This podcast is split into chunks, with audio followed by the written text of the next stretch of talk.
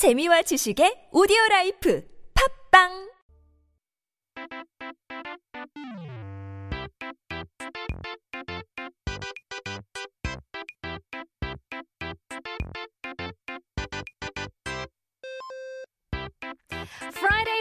Gotta get down on a Friday. 행복한 불타는 금요일이 왔죠. 이번 주말 어떻게 보내실 예정인지 잘 모르겠다고요? 그렇다면 저희 한국어 천재가 도와드리겠습니다. It's time for travel of the week. If you haven't got your weekend plans yet, then we are here to help. 매주 금요일에는 한국에서 가보면 좋은 여행지를 소개하고 그곳에 대한 이야기와 역사, 음식 등을 소개해드릴 시간이 왔습니다. 자, Travel of the Week. 가장 첫 번째로 소개해드릴 장소는 바로 경복궁입니다. 역시 처음엔 가장 익숙하면서도 가기 쉬운 곳인 경복궁을 소개시켜드리는 게 좋을 것 같은데요. Uh, the first should be the most familiar, the most reachable place, and so we're going to Gyeongbokgung Palace. As familiar as it is, 익숙한 만큼 우리가 모르는 새로운 사실들도 많이 있으니 여러분들은 이제 이미 알고 계신지 한번 같이 떠나볼까요? Now, there could be lots of things that you might have known about this place too. So let's have a look together, shall we? 경복궁은 조선 왕조에서 제일 중요했던 궁궐이에요. 왕과 관리들의 업무 시설, 왕족들의 생활 공간, 휴식을 위한 공간들이 모였 죠. So Gyeongbok Palace was the most important place throughout the Joseon dynasty. It entailed facilities for the king and the officials to work, a living area for the royal family, a place of vacation, all being here in Gyeongbokgung Palace. 자, 가끔 광화문을 들어가서 보이는 가장 큰 건물이 경복궁이라고 생각하시는 분들도 계시는데요. 그건 왕과 신하들이 업무를 보고 토론을 했던 근정전이라고 하는 곳이랍니다. Now, some people think that the Gyeongbokgung is the building you see once you get past the Gwanghwamun Gate. But actually, that building is the Kunjeongjeon, where the king and the officials had discussed about politics. 광화문은 경복궁의 정문이라고 할 수 있죠. 의외로 이걸 모르는 분들도 많이 계신다고 하니까요. 광화문을 지나서 담장 안에 있는 대부분의 건물들이 다 경복궁이라고 할 수 있습니다. Now, 광화문 is the main gate of Gyeongbokgung Palace. Now, there are surprisingly a lot of people who don't know the fact, so it's safe to say almost every building you see inside the wall around Gwanghwamun are part of Gyeongbokgung Palace. 자, 대부분의 분들이 경복궁에 입장하는 광화문은 그 시작부터 의미가 깊은데요. Now, uh, Gwanghwamun gate most of you pass as you enter Gyeongbokgung Palace has great meaning behind it from the start. 옛날부터 이 광화문 앞으로 여러 정부 청사들이 자리 잡고 있었고 신하들은 이 광화문을 통해 경복궁에 들어오면서 양옆에 위치한 그 신화 속의 동물 어, 해치를 보며 들어오게 됩니다. 이 해치는 불을 먹으며 살고 어, 정직하게 일하지 않은 공무원을 잡아먹는다는 전설을 가지고 있죠. Now, from the past, most of the government agencies were places in front of Gwanghwamun. An official went past and uh, past the Gwanghwamun and also past the mythological animal, the hechi. Now, this animal has a legend of eating fire and also eats up officials who don't work with integrity and honesty. 그래서 관리들은 이 해치를 보며 정직하게 일하겠다 는 다짐을 하며 어물을 보며 들어갔다고 합니다. And so officials would see this animal, this hechi animal, and thought to themselves once again that they should work for the people with integrity. 경복궁은 1395년 조선을 건국한 첫 번째 왕 태조 이성계가 만들었는데요. 1592년 일본이 조선을 침략한 임진왜란 때 불타 없어졌다가 또 그종 때인 1867년 다시 지어졌다고 합니다.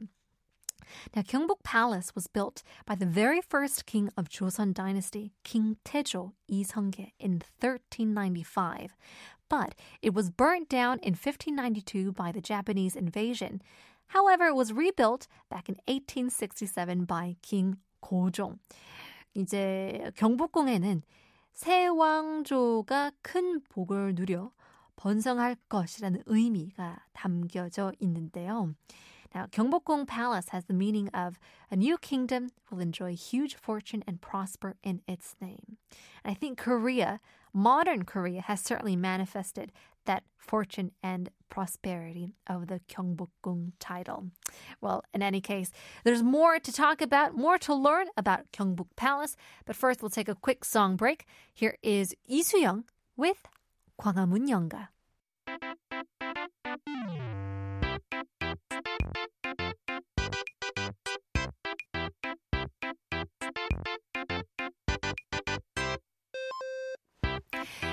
Are taking a look at the travel of the week since it is Friday.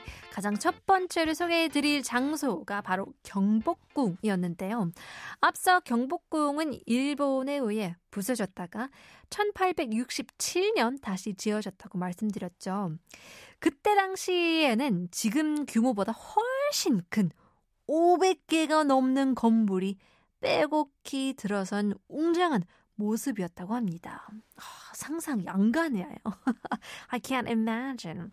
So as I previously mentioned, Gyeongbokgung Palace was destroyed by the Japanese, then built again in 1867.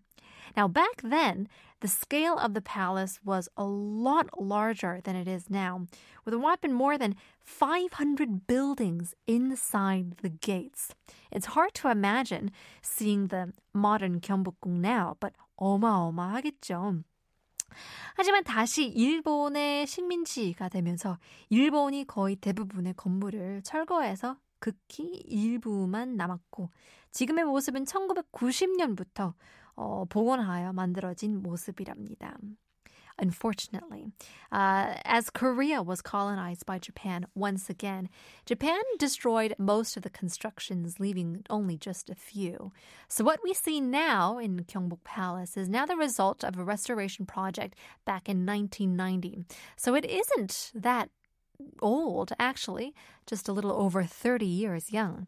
자, 경복궁에는 관망하다라는 단어가 나온 동십자각, 간의 어, 기별도 안 간다라는 표현이 나오게 된 기별청 등 우리말을 배울 때 유래가 된 재밌는 장소들도 많이 있다고 하는데요. So 경복궁 uh, Palace, inside there are many buildings where the Korean terms or expressions uh, were originated from, such as 동십자각, where the term 관망하다 was originated, or even 기별청, where the expression 간에 기별도 안 간다 was originated. 조선에서 제일 가는 어, 궁전이었지만 일본뿐만 아니라 한국 전쟁 때도 많이 피해를 입으면서 경복궁에서 유명한 어, 경회로 뿐만 아니라 곳곳에서도 전쟁의 흔적이 남아 있죠. Now, it was the best, it was the biggest palace in Chosun, but as it was damaged not only from Japan, but even during the Korean War as well, you can see traces of damages, traces of the wars, including a popular 경회루. 실제로 경회루에 어, 가보시면 기둥 이곳 저곳에 패인 부분이 보인답니다. 한국 전쟁의 어, 당시에 이곳에서도 싸우면서 총알이 박힌 흔적도 있다고 합니다. Now, when you head to 경해루, uh, you can see the pillars that have, uh, you know, traces of, being paved. This is made by bullets being shot through the Korean War. 뿐만 아니라 경위루로 들어가는 다리에 있는 전설의 동물 불가사리에는 폭탄이 튀어 어, 코가 날아간 흔적까지도 있다고 하는데요. 이렇듯 경복궁은 곳곳에 아름다움 역사를 가지고 있는 공간이죠. And also the bridge you have to pass to get to 경이루. You'll see the, uh, the mythological animal 불가사리 has no nose. And that's because a cannon shell in the war was shot. And so, like this, Gyeongbok Palace entails beauty and history all around. 경복궁은 3호선 경복궁역 또는 5호선 광화문역에서 내리시면 걸어서 금방 갈 수 있고 또 매주 화요일은 쉬는 날입니다. 이 점 참고하시고요. 한복을 입고 입장하면 무료로 입장할 수 있으니 이거 좀 또 참고해 주시면 좋을 것 같습니다. Now you can easily walk by if you get off Gyeongbokgung Station on line 3 or Gwanghwamun Station on line 5. Keep in mind every Tuesday they are closed and if you wear a hanbok it is free to enter for everyone. 이번 주말 따뜻한 날씨이어야 되는데 가족이 다 같이 한복을 입고 경복궁을 다니면 조선시대 왕족이 된 기분을 느껴보는 것도 좋겠지만 어, 비 소식이 계속해서 있다니 주말까지 이어지는 비 유의하시고요. Hope you have an amazing weekend. Even if it is raining, maybe you can head on over to Gyeongbok Palace, wear some hanbok, feel like becoming one of the royal members of the family as well. Here's Chosumi, If I Leave.